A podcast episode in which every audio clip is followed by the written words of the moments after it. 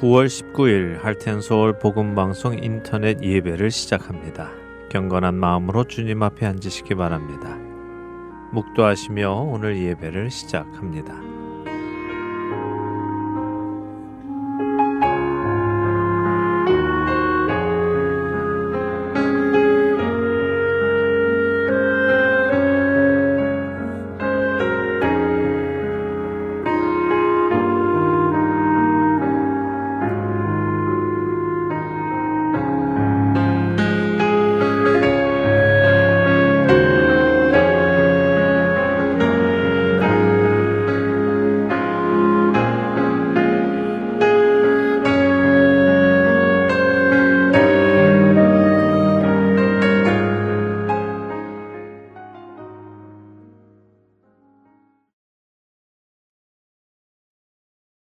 함께 찬송하겠습니다. 새 찬송가 65장, 새 찬송가 65장, 통일 찬송가는 19장, 통일 찬송가 19장, 내 영혼아 찬양하라 함께 찬송하겠습니다.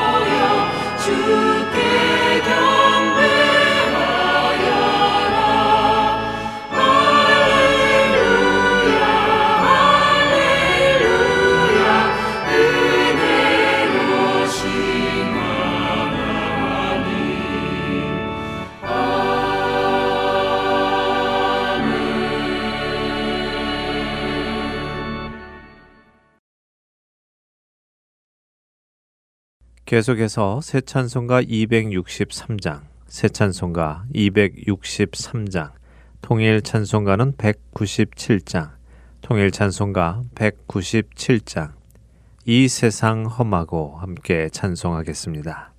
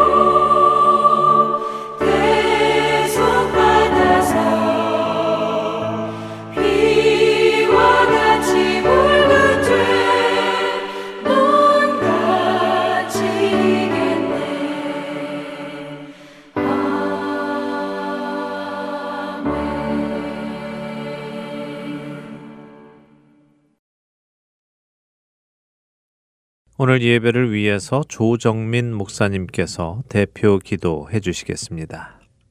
하나님 아버지, 우리가 다 하나님을 믿습니다. 잘 믿고 싶습니다. 어떻게 믿는 것이 하나님을 정말 잘 믿는 것인지 오늘도 말씀을 통해 깨닫게 하시고 또 각자의 마음에 울리는 대로 어, 믿음으로 단단히 각오하고 살게 하여 주옵소서.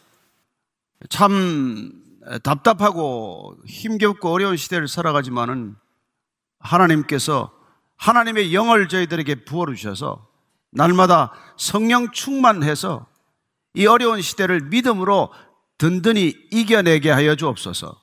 하나님의 사람으로 하나님의 일을 잘 감당케 하여 주옵소서. 한 주간 두려워하지 않고 살게 하옵소서. 상황이 어떻게 치달을지라도 우리 하나님께서는 우리에게 믿음으로 상황을 바라보게 하시기를 원하십니다.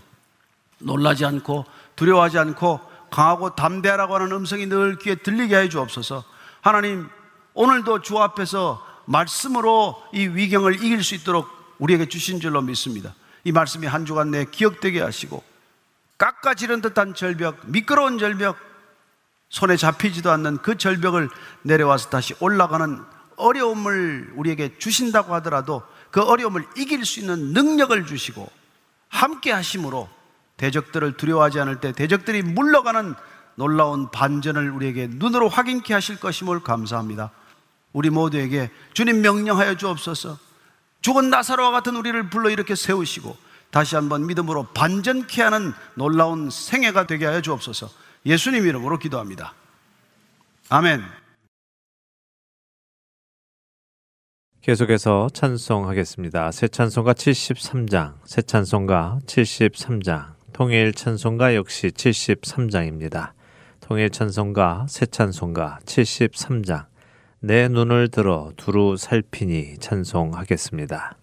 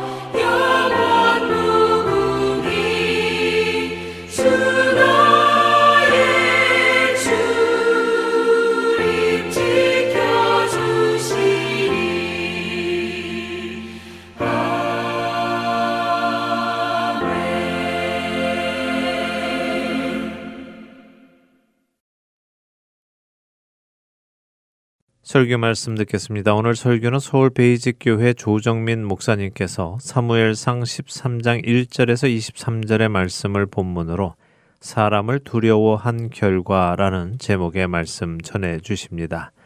먼저 성경 말씀 함께 읽겠습니다. 사무엘상 13장 1절에서 23절까지 말씀입니다. 사무엘상 13장 1절에서 23절입니다. 다 찾으셨으면 함께 읽겠습니다. 사무엘상 13장 1절부터 읽습니다. 사울이 왕이 될 때에 40세라 그가 이스라엘을 다스린 지 2년에 이스라엘 사람 3천 명을 택하여 그 중에서 2천 명은 자기와 함께 믹마스와 베델 산에 있게 하고 1천 명은 요나단과 함께 베냐민 기부아에 있게 하고 남은 백성은 각기 장막으로 보내니라. 요나단이 게바에 있는 블레셋 사람의 수비대를 침해 블레셋 사람이 이를 들은지라 사울이 온 땅에 나팔을 불어 이르되 히브리 사람들은 들으라 하니 온 이스라엘이 사울이 블레셋 사람들의 수비대를 친 것과 이스라엘이 블레셋 사람들의 미움을 받게 되었다 함을 듣고 그 백성이 길갈로 모여 사울을 따르니라. 블레셋 사람들이 이스라엘과 싸우려고 모였는데 병거가 3만이요 마병이 6천 명이요 백성은 해변에 모래같이 많더라. 그들이 올라와 베다웬 동쪽 믹마스에 진침해 이스라엘 사람들이 위급함을 보고 절박하여 굴과 수풀과 바위 틈과 은밀한 곳과 웅덩이에 숨으며 어떤 히브리 사람들은 요단을 건너 갓과 길르아 땅으로 가되 사울은 아직 길갈에 있고 그를 따른 모든 백성은 떨더라. 사울은 사무엘이 정한 기한대로 이래 동안을 기다렸으나 사무엘이 길갈로 오지 아니함에 백성이 사울에게서 흩어지는지라.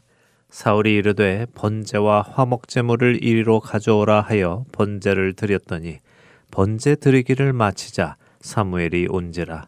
사울이 나가 맞으며 무난함에 사무엘이 이르되 왕이 행하신 것이 무엇이냐 하니 사울이 이르되 백성은 내게서 흩어지고 당신은 정한 날 안에 오지 아니하고 블레셋 사람은 믹마스에 모였음을 내가 보았으므로 이에 내가 이르기를 블레셋 사람들이 나를 치러 길갈로 내려오겠거늘 내가 여호와께 은혜를 간구하지 못하였다 하고 부득이하여 번제를 드렸나이다 하니라. 사무엘이 사울에게 이르되 왕이 망령되이 행하였도다 왕이 왕의 하나님 여호와께서 왕에게 내리신 명령을 지키지 아니하였도다. 그리하였더라면 여호와께서 이스라엘 위에 왕의 나라를 영원히 세우셨을 것이거늘 지금은 왕의 나라가 길지 못할 것이라 여호와께서 왕에게 명령하신 바를 왕이 지키지 아니하였으므로 여호와께서 그의 마음에 맞는 사람을 구하여 여호와께서 그를 그의 백성의 지도자로 삼으셨느니라 하고 사무엘이 일어나 길갈에서 떠나 베냐민 기부하로 올라가니라. 사울이 자기와 함께한 백성의 수를 세어보니 600명 가량이라. 사울과 그의 아들 요나단과 그들과 함께한 백성은 베냐민 게바에 있고 블레셋 사람들은 믹마스에 진쳤더니 노략군들이 세 대로 블레셋 사람들의 진영에서 나와서 한 대는 오브라기를 따라서 수알 땅에 이르렀고 한 대는 베토론 길로 향하였고 한 대는 광야 쪽으로 스보임 골짜기가 내려다 보이는 지역길로 향하였더라. 그때 이스라엘 온 땅에 철공이 없었으니 이는 블레셋 사람들이 말하기를 히브리 사람이 칼이나 창을 만들까 두렵다 하였음이라. 온 이스라엘 사람들이 각기 보습이나 삽이나 도끼나 괭이를 벼리려면 블레셋 사람들에게로 내려갔었는데 곧 그들이 괭이나 삽이나 쇠스랑이나 도끼나 쇠채찍이 무딜 때에 그리하였으므로 싸우는 날에 사울과 요나단과 함께한 백성의 손에는 칼이나 창이 없고 오직 사울과 그의 아들 요나단에게만 있었더라. 블레셋 사람들의 부대가 나와서 믹마스 어귀에 이르렀더라. 설교 말씀 듣겠습니다. 오늘 우리가 읽은 본문 말씀은 이 사울 왕이 이제 블레셋과 전쟁에 돌입하는 장면인데 뭐 이렇게 한번 전면전을 해보겠다고 착착 계획을 하고 시나리오에 따라서 전쟁이 일어난 게 아니에요. 아들 요나단이 좀 이렇게 무모하게 블레셋 수비대하고 교전하는 바람에 이 전쟁이 이제 확전이 된 그런 케이스예요. 어, 어쩌면 우리 인간이 보기에는 이렇게 어이없는 이유로 전쟁들이 가끔 발발합니다. 저런 일로 무슨 전쟁이 될까 하는데 여러분 전쟁은 하나님께서 전쟁을 이렇게 할 이유가 있을 때 허락하게 되면 우리로서는 도저히 이해가 안 되는 그런 작은 사유로도 전쟁이 확산되고 또 커진다는 것이에요. 지금 이제 사울은 왕이 된 지 2년 차가 되었어요. 그는 사실 길갈에서 사무엘한테 좀 이렇게 마음에 썩 들지 않는 얘기를 들었어요. 어쨌건 이스라엘 백성들이 왕을 요구했지만 세우신 분은 하나님이기 때문에 이스라엘의 왕은 신정 정치의 연장성상에서 이해가 돼야 된다. 그런 얘기를 들은 것이죠. 비록 사람의 왕으로 세워졌지만 그는 하나님의 종된 신분을 잊어서는 안 된다. 이게 핵심이죠. 따라서 그는 이스라엘의 왕이긴 하지만 늘 하나님의 뜻을 구하고 뜻을 묻고 확인하고 그리고 하나님이 인도하심을 충분히 받으면서 가야 할 그런 왕이에요. 근데 이제 사무엘이 주장했던 건 뭐냐면 너희들이 이스라엘 백성들을 향해서 큰 죄를 지었다. 온갖 죄를 다 짓더니 마지막으로 왕을 요구하는 죄까지 지었다. 이스라엘 백성이 잠깐 뭐 그 말을 듣고 이렇게 망설이는 동안에 막 우레가 치고 비가 쏟아지는 바람에 아 하나님의 뜻이 맞나 보다 해서 갑자기 회개를 하게 되었어요. 근데 얼마나 진실로 회개했겠어요. 또 사울은 그 말을 듣고 무슨 생각이 들었겠어요. 아마 귓전을 스쳐 지나고 말았을 거예요. 그리고 빨리 왕권을 공고히 해야겠구나. 그래서 그는 상비군 제도를 도입하는 거죠. 그래서 3천 명 이제 정예 부대를 나름대로 뽑아서 2천 명은 자기 휘하에 두고 1천 명은 아들 요나단에게 두었습니다. 남북으로 약간 뛰어서 어떻게 보면 블레셋 위협에 맞서기도 하고 혹시 블레셋이 이렇게 들어오게 되면 협공을 해서라도 막아내겠다 그런 전략적 사고를 함으로써 그 상비군을 이제 두게 된 것입니다. 이 상비군이라는 게 군이 자꾸 생기게 되면 전쟁 한번 해보고 싶은 생각이 나요. 특별히 요나단이 휘하에 천 명이 있으니까 한번 이 블레셋을 건드려보는 이런 무모한 짓을 저지른 것이죠. 그랬더니 뭐 블레셋은 때를 재고 있던 때 이거 뭐, 뭐 이게 제발로 먼저 기어 들어왔으니까 당장 전 군에게 동원력을 내린 거죠. 그래서 지금 대치 상황으로 들어갔는데 보니까 뭐 비교가 안 되죠. 블레셋이 군사를 동원했는데 보니까 뭐 병거, 마병, 보병 해서 수도 없이 많은 군대가 집결한 거예요. 간이 철썩 떨어지겠죠. 어떻게 해야 되나? 그래서 지금 또 이제 다급하니까 사울이 사무엘을 부른 거예요. 길갈로 소집을 한 거예요. 뿔라파를 불면 이스라엘에는 준전시 상태로 들어가요. 그래서 사람들이 다 모였죠. 그런데 블레셋 군대를 보니까 도저히 이건 싸움이 안 된다며 중과 부적이거든요. 그러니까 슬슬슬슬 다 도망가기 시작을 해. 뭐 굴로 수풀로 다 숨어버리더니 일부는 뭐 요단강 아예 동편으로 도망을 가버리고 말았어요. 요단강 동편에는 루벤 지파, 갓 지파, 문하세 반 지파가 있는데 그리 다 도망가 버리고 뭐 600명 정도 남는 이런 말이 안 되는 어이없는 일이 된 거죠. 근데 이제 일주일 기한을 기다리라는 게 옛날에 사무엘이 이런 국가지 대사가 있을 때는 일주일 좀 기다리라는 어떤 선례를 남긴 기억이 나니까 일주일을 기다리고 있은 것이죠. 또 뭐 전가를 보냈으니까 올 때까지 기다려야 될 거 아니에요. 근데 문제는 뭐 언제 블레셋은 쳐들어올지 모르고 이스라엘 군대는 그냥 다 흩어져 버리고 그 어떡하겠어요?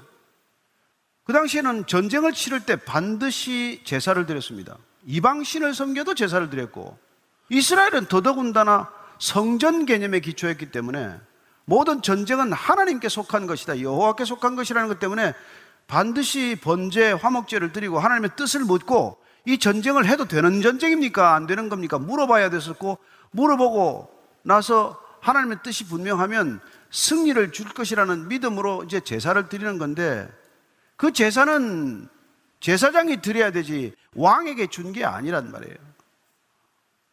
제사를 드리는 권한은 제사장에게 속한 것이지 왕권에 속한 것이 아닌데 워낙 다급한 마음에 오늘 사울이 그만 번제를 드리고 만 거예요. 그때 이제 번제를 막 끝나는 순간 사멸이 온 거죠. 그 1회 동안 기다렸는데 이게 7일이 다 지나갔는지 아니면 7일째 마지막 순간에 본인은 조급해서 제사를 드렸는데 그 마지막 턱에 맞춰서 왔는지는 분명치 않지만 어쨌건 조금 늦었건 어쨌건 사울은 기다렸어야 마땅한데 그걸 못 참은 거란 말이에요. 우리가 참 그 견뎌야 될 그 상황을 못 견딘 이유가 뭘까요? 쉽게 말하면 우리가 뭐, 뭐 사울이 두려웠죠. 아니 뭐 두렵다 못해서 뭐 정신이 이렇게 혼비백산했을 거예요. 이런 일단 벌어졌는데 도저히 싸울 기력이 지금 나겠습니까? 어떻게 이 블레셋 군과 싸우겠어요? 이런 규모로 어떻게 전쟁이 됩니까? 더더군다나 오늘 마지막 부분에 보면 그때 철공이 없었기 때문에 히브리 사람들은 무기가 없어요. 아니 칼 가지고 창 가진 사람이 사울하고 아들 요나단 둘이서 칼 창 들고 나머지는 아무도 농기구를 들고 그게 무슨 전쟁이 되냐는 말이에요. 그러니까 병거와 마병이 있는 군대와 그냥 이 무기조차 제대로 없는 변변한 군대는 전쟁으로 성립이 되지 않는 그런 상황이에요. 그러니까 사실 답답한 생각에 사울이 제사를 드린 건 뭐 인간적으로 이해가 돼요. 그러나 문제는 우리가 하나님께서 이걸 지키라 그러면 그걸 지켜야 되는 게 사울의 가장 큰 미션이란 말이에요. 이스라엘의 왕은 가장 큰 덕목이 하나님의 뜻을 따르는 거예요. 이게 여러분 중요한 일입니다. 이스라엘이라는 나라가 어디에 위치해 있어요? 가나안 땅이죠. 가나안 땅 북쪽에는 뭐가 있어요? 아수르예요. 그들이 도망쳐 나온 남쪽에는 뭐가 있어요? 애굽이 있죠. 여러분 애굽과 아수르만 해도 이건 지금으로 치면 초강대국이에요. 그 다음에 이쪽 블레셋에 지금 지중해 연안에 있죠. 이것도 지금 군사 규모로 봐서 막강한 병력을 가진 나라가 됐어요. 어쨌건 요단 동편에 자기 세 개, 두개 반 지파가 있지만 그게 오른쪽에 또 뭐가 있어요? 뭐 저 밑에 아말렉부터 해서 에돔, 모압, 암몬 하나도 만만한 게 없는 나라예요. 우리보다 더해요. 우리도 뭐 북쪽으로 보면은 뭐 중국에다가 러시아와 변경을 치고 있고, 에? 예? 일본, 중국. 그러나 뭐 그게 우리나라는 뭐 한반도 주변을 싸고 있는 전부지만은 이스라엘은 그보다 더하단 말이에요. 그런데 왜 도대체 왜 하나님은 이 작은 백성들을 그 말도 안 되는 땅에다가 밀어 넣었을까요? 이걸 이스라엘 백성들이 한 번도 잊어서는 안 되는 명제예요. 이게 그리스도인들이 이 땅을 살 때 한 번도 잊어서는 안 되는 명제라고요. 왜 나는 예수님을 만나고 나는 부르심을 받았고 나는 하나님의 백성, 하나님의 자녀라 일컬음을 받는데 왜 세상에 나가면 이렇게 무력하게 나는 이런 존재로 살아야 됩니까? 한번 생각해 보지 않았어요? 제가 옛날에 예수 처음 믿고 나서 간정을 가지고 첫 간정의 제목은 뭔지 압니까? 예수 믿고 잘 된 거 하나도 없습니다. 여러분, 이스라엘 백성들이 이 땅에 지금 내몰린 까닭을 잘 생각해야 됩니다. 하나님께서는 혼자 힘으로는 존립이 불가능한 상황을 허락한 거란 말이에요. 따라서 이스라엘 백성들이 생존하는 것은 이스라엘의 능력이 아니라 오직 하나님의 능력으로만 가능하다는 것을 이스라엘이 입증해야 될 책임이 있는 백성이란 말이에요. 그 그들은 이웃 나라들처럼 되어서는 안 되는 나라란 말이에요. 우리는 이웃 나라처럼 되려고 하는 존재가 아니라는 걸 명심해야 되는 게 이스라엘의 첫 번째 미션이에요.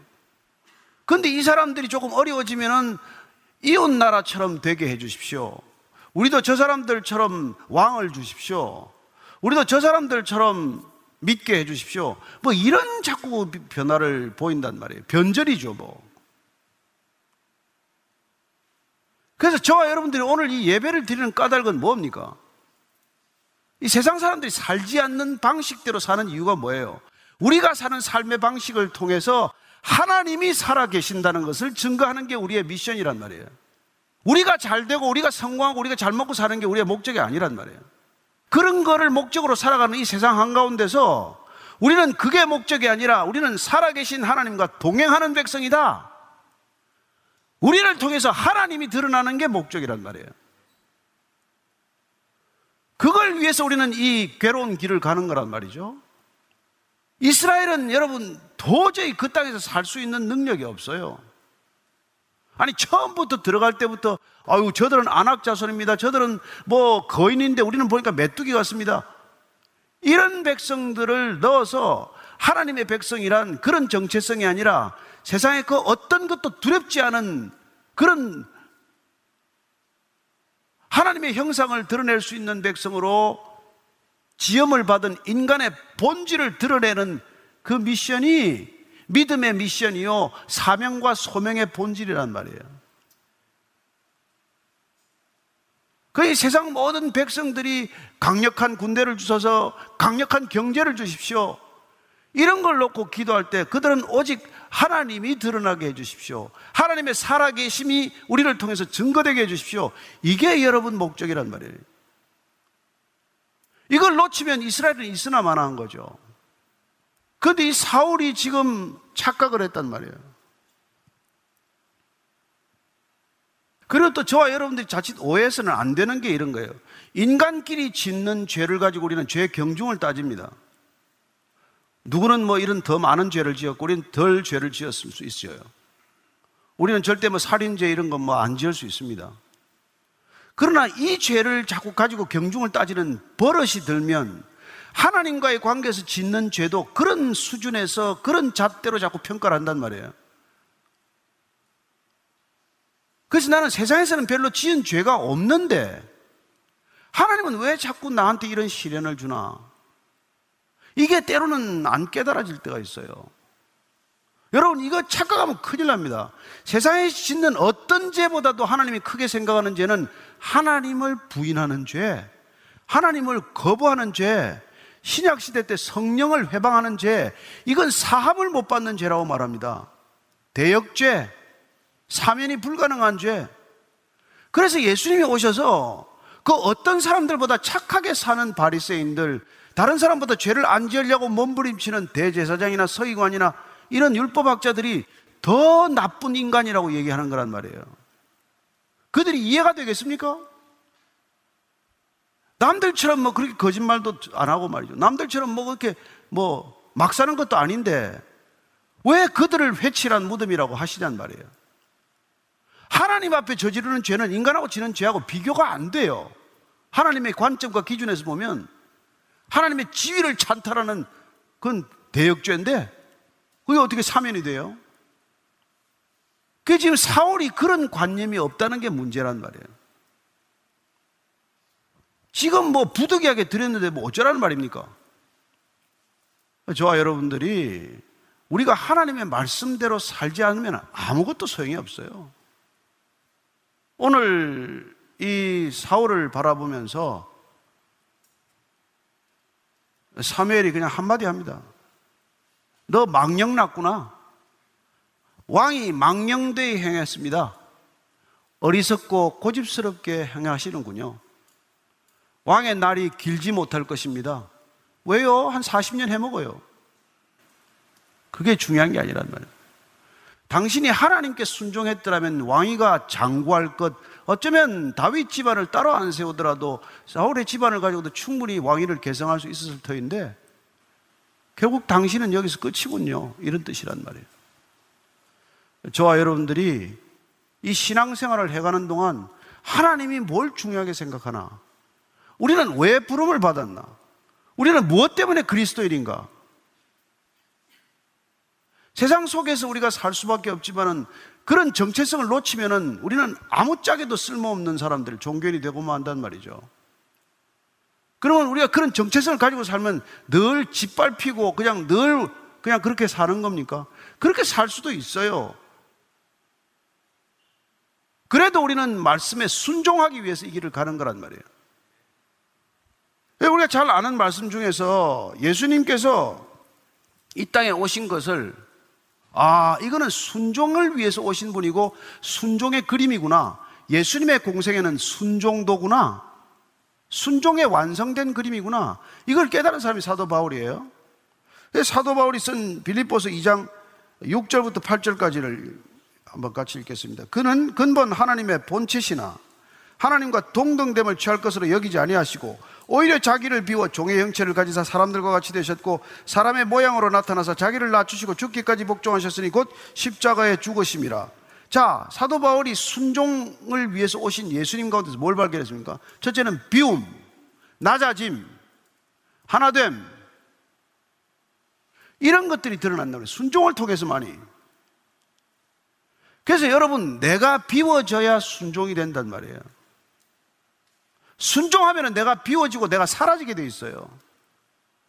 그러니까 나를 주장하거나 나를 고집하지 않는다고, 어리석지 않는다고, 망령되이 행할 수가 없죠. 그런 하나님의 본체시만 하나님과 동등됨을 취할 것이라고 여기지 아니하시고 자기를 비워 두 번째 낮아짐 종의 형체를 갖게 된단 말이에요. 낮아지기 위해서 가는 길이란 말이에요. 근데 어쩌다가 하나님 또 세우시네. 그땐 서세요. 하나님이 어떤 때 높여주시네. 높이세요. 그러나 내 마음은 종의 형체를 잊어버리면 안 된단 말이에요. 그리고는 죽기까지 복종하다가 죽기까지가 아니라 죽는, 죽어요, 죽어. 십자가에서 그냥 죽는 거예요. 이게 순종의 그림이란 말이에요. 이걸 위해서 저희들이 우리가 다 부름을 받은 사람들이에요. 다들 표정이 별로 안 밝은데 이게 우리가 이 땅에 잠시 사는 것과 영원한 하나님의 영광과 바꿀 수가 없기 때문에 우리가 이 길을 가는 거 아니에요? 그래서 이런 길을 가는 사람들이 하나님의 영광을 사모하고 하나님의 영광을 드러내고자 하는 열망에 차 있고 그래서 우리는 우겨쌈을 당해도 표정이 일그러지지 않고 어떤 수모를 받아도 그냥 우리는 대접할 수 있고 이런 기이한 삶을 사는 존재란 말이에요. 그래야 세상이 이만큼 바뀔까 말까 해요. 근데 우리가 세상이 원하는 방식대로 우리가 원하고 세상 사람들이 추구하는 걸 같이 추구하고 세상 사람들이 탐욕한 걸 같이 욕심내고 그러면 뭐 이도 저도 안 되는 거죠. 보십시오. 지금 오늘 군대가 비교가 돼요? 마병과 병거를 가진 군대와 칼 두 자루하고 농기구 가지고 나온 이 군대가 무슨 싸움이 되냐는 말이에요. 근데 이런 싸움을 해도 이길 수 있도록 만드는 분이 하나님의 능력이란 말이에요. 그래서 우리는 이 하나님을 믿지 않으면 도저히 우리는 이 세상을 살 수가 없단 말이에요. 이 거대한 세상과 맞설 수 있는 분은 오직 하나님 한 분뿐이다. 따라서 우리는 우리의 느낌이나 우리의 생각이나 우리의 논리를 믿는 존재가 아니라 하나님의 말씀, 하나님의 언약, 하나님의 약속을 믿는 존재가 되어야 한다는 것입니다. 하나님이 말씀하시면 그 말씀은 반드시 이루어질 줄로 믿습니다. 이게 우리의 믿음이란 말이에요. 그래서 예수님께서도 오셔서 그냥 그분 말씀을 전한 게 아니에요. 하나님 말씀을 들은 대로 나는 전한다. 그분은 말씀 사역조차도 온전한 순종이라는 것을 말씀해 주십니다. 그리고 우리는 그 말씀을 믿는 만큼 두려움이 사라지는 거예요. 여러분, 그 말씀이 차오르면 차오를수록 우리는 두려움이 빠져난 것을 느끼게 됩니다. 따라서 우리는 믿은 만큼 담대해진단 말이에요. 근데 사울이 왜 두려워졌어요? 믿음이 빠져나가고 그냥 눈에 보이는 현실이 그냥 나를 사로잡은 거죠. 금방 천해로 올것 같고 아직 오지도 않았는데 그 다음에 이스라엘 백성들은 슬슬 다 빠져나가고 눈앞에 현실이 내 눈앞에서 내 마음속으로 다 돌아버리니까 그냥 두려움이 가득 차버리고 만단 말이에요. 그러나 이때도 그는 하나님의 약속을 붙들어야 되고 하나님으로 가득해야 이 현실을 이긴단 말이에요. 그래서 이스라엘의 왕은 하나님으로 가득한 삶의 모습을 통해서 이스라엘 백성들을 이끌어가야 한다. 이게 왕에게 주어진 미션이란 말이에요. 근데 왕이 앞장서서 두려워한다? 이건 뭐 폐위감이죠, 뭐. 오늘 우리가 이 말씀을 읽으면서 뭐 사울이 답답하죠. 그러나 사무엘 상하 전체를 놓고 보면 사실은 하나님 약속했던 이 다윗 왕조가 어떻게 세워지냐를 지금 보고 따라가고 있는 역사적 사실들입니다. 왜 사울은 초대 왕이었는데도 불구하고 그는 그냥 뭐 역사 무대에서 사라지나? 요나단은 오늘 이렇게 보니까 나름대로 또 전쟁할 수 있는 능력도 있고 뒤에 승리를 자꾸 가져올 만한 위인인데 왜 하나님은 사울, 요나단으로 역사를 이어가지 않고 한낱 목동에 불과한 다윗을 세워서 다윗 왕조를 통해서 오실 예수님을 준비하고 계신가? 이걸 우리는 큰 역사적 흐름 속에서 파악해 갈 거예요. 그런 역사를 단면으로 잘라서 보면 우리는 사울이 무엇 때문에 하나님의 눈밖에 나고 말았냐? 이걸 우리가 똑똑히 한번 보자는 것이죠. 근데 결국은 그가 조급한 나머지 번제를 자기가 드리게 되었는데 그 조급함은 다 두려움 때문에 생긴 일이란 말이에요. 현실을 보면 다 두려워요. 저나 여러분이나. 이 세상을 보면 시시각각 다가오는 게 두렵다고요. 그러나 우리는 하나님을 보면 이 현실은 이길만 하단 말이에요. 그게 우리가 성경을 읽는 이유예요. 예수 믿는 목적이에요. 날마다 말씀 가운데 힘을 얻고자 하는 이유예요. 여러분 한번 보십시오. 신문이나 보고 뭐 언론이나 보고 맨날 여러분들이 SNS나 보고 있으면 도대체 무슨 소망이 있고 무슨 여러분들 평안이 있습니까? 뭐 맨날 집 허물어졌다는 뉴스고 말이지. 뭐 또뭐 뭐 보니까 뭐, 뭐 일본에도 또 뭐 물 난리 나가지고 뭐 집이 뭐 몇십 채 떠내려가고 말이죠. 뭐 그런 뉴스 아니에요, 매일. 또 한반도에도 지금 또 뭐 장마가 또 상륙하면 무슨 또 일이 있을 것 같아요. 어쨌건 이런 현실을 보면 우리는 도대체 소망이 없고 도대체 여기서 어떻게 살라고 우리를 이렇게 부르신 건가 하는 생각이 들지만 우리는 이 땅 가운데 이 사람들과 무슨 경쟁해서 더 잘 될 일도 없고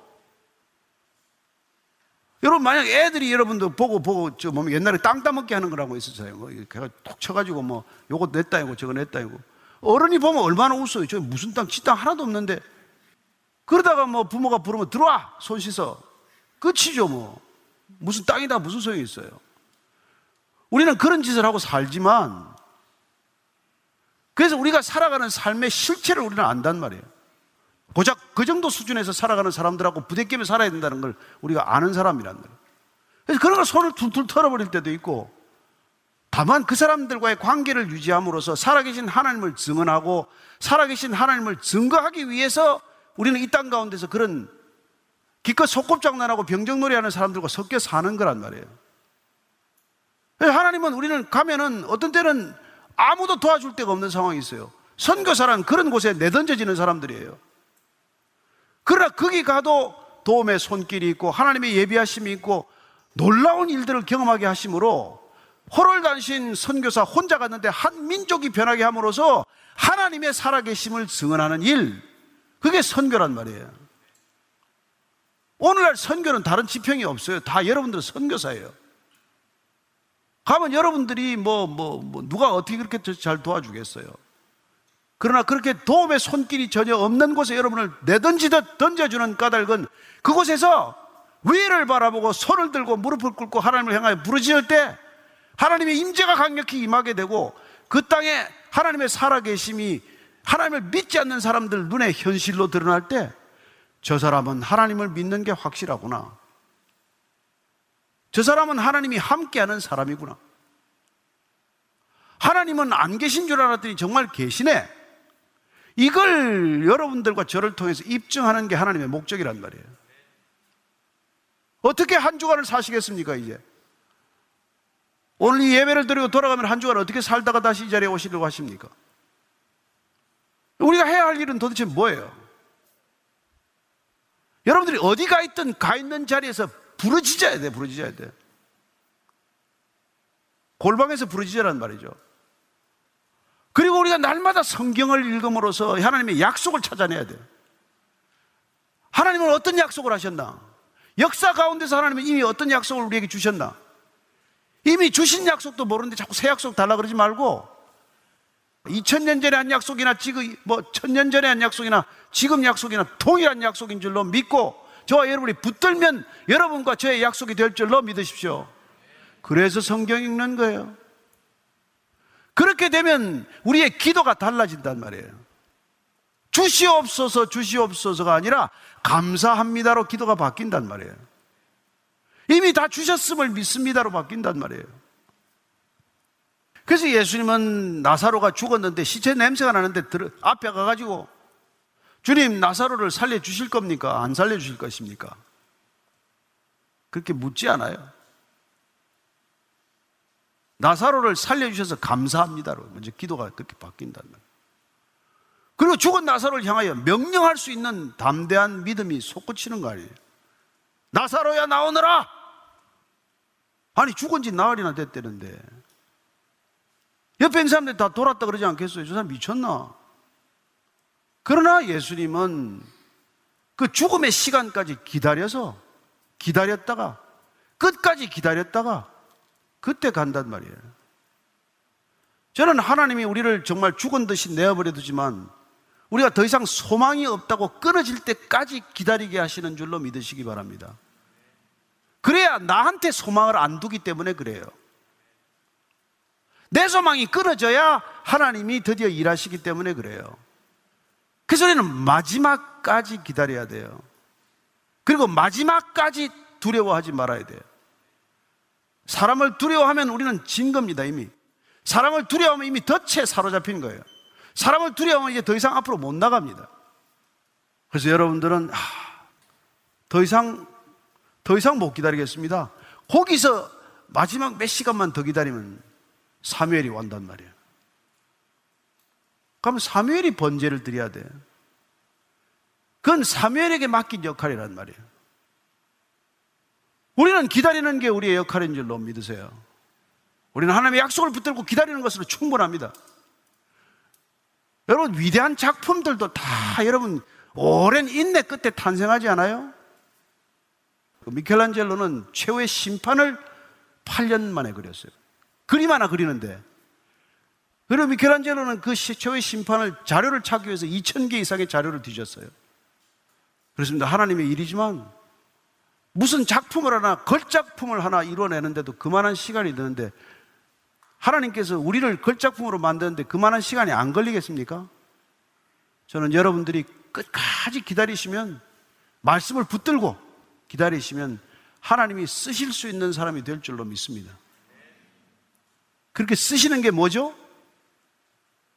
저 사람을 보니까 하나님이 계시네. 이거란 말이에요. 저 사람에 보니까 하나님은 살아 계시네. 이게 우리의 미션이란 말이에요. 그래서 하나님은 이런 고백, 이런 시편을 너무 좋아하세요. 시편 84편 10절, 11절의 말씀을 한번 같이 읽겠습니다. 시작.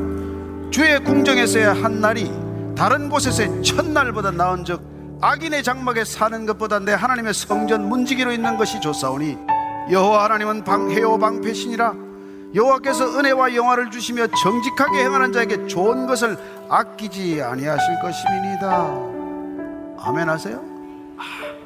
나는 악인의 궁정에서 천년 사는 것보다 하나님 문지기로 하루 사는 게 낫습니다 이런 각오로 사는 저와 여러분이 되기를 바랍니다.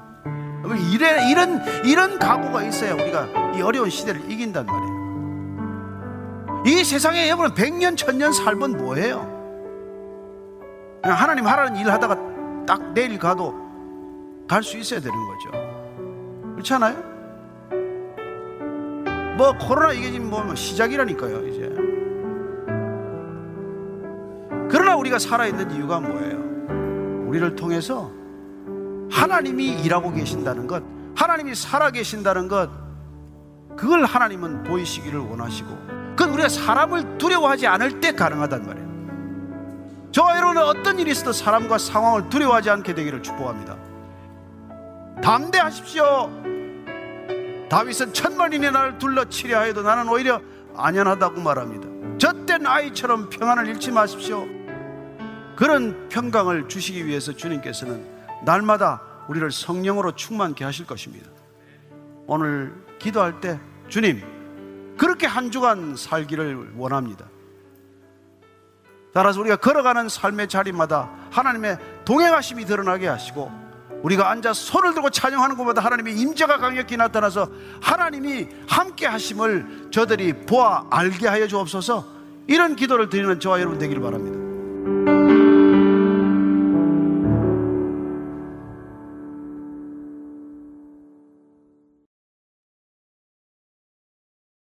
다 함께 일어나셔서 새 찬송가 356장, 새 찬송가 356장, 통일 찬송가는 396장, 통일 찬송가 396장, 주 예수 이름 소리 높여 부르신 후에 조정민 목사님의 축도로 오늘 예배 마치도록 하겠습니다.